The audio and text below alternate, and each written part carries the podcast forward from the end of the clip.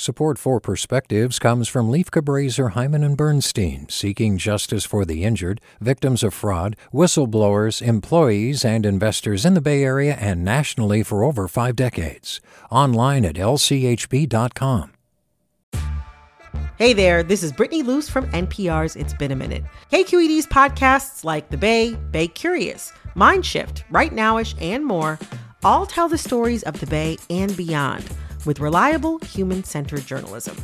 They aim to inspire, make you think, entertain, and expand your understanding of the place you call home. Here's how you can support podcasting at KQED.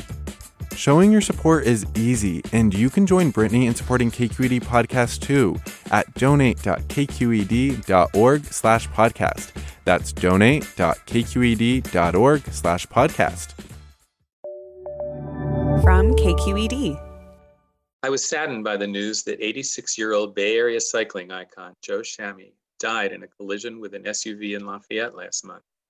Shamy had ridden to the top of Mount Diablo 615 consecutive weeks, a phenomenal feat for a cyclist of any age.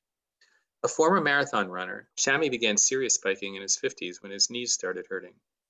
For nearly 12 years, he rode 40 miles round trip to the 3,800 foot summit of the Bay Area's highest peak every week, regardless of heat, high winds, rain, and even snow. As a casual cyclist in my late 60s who reached the summit of Mount Diablo just once, I was amazed to learn of his achievements. One of my regular routes takes me through the traffic circle where he died. A fatal crash for such an accomplished rider was a potent reminder of the risk of cycling among cars and trucks without a metal shell and airbags to protect you.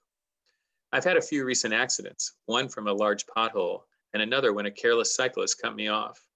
Fortunately, I survived without serious injury, but the fear of another fall has made me more cautious.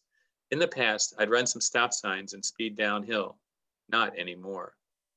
Since I love cruising on two wheels through the scenic East Bay Hills, I'm determined to keep riding despite the potential danger.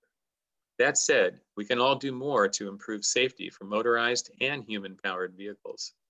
According to Caltrans, more than 60% of fatal bike crashes were caused by distracted drivers hitting cyclists, even when riders used bike lanes and observed traffic laws. Earlier this month, I had the right of way in the circle where Shamy died when a motorist sped up to the circle from a side road and a phone in his hand. I swerved to avoid him, but he stopped in time. If you're driving as you listen to this, please consider the tragic loss of the remarkable Joe Shamy and resolve to keep an eye out for cyclists every moment you're on the road. With a perspective, I'm Tom Epstein. Support for Perspectives comes from Lieff Cabraser, Heimann, and Bernstein, seeking justice for the injured, victims of fraud, whistleblowers, employees, and investors in the Bay Area and nationally for over four decades. Online at lchb.com. Support for Perspectives comes from Lieff Cabraser, Heimann and Bernstein, seeking justice for the injured, victims of fraud, whistleblowers, employees, and investors in the Bay Area and nationally for over five decades. Online at lchb.com. Hey, it's Glynn Washington from Snap Judgment.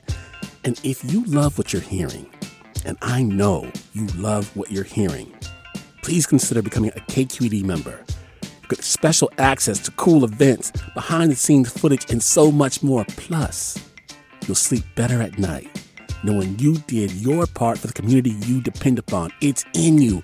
Please be in it. Visit donate.kqed.org slash podcasts to sign up now. That's podcast with an S. Thanks.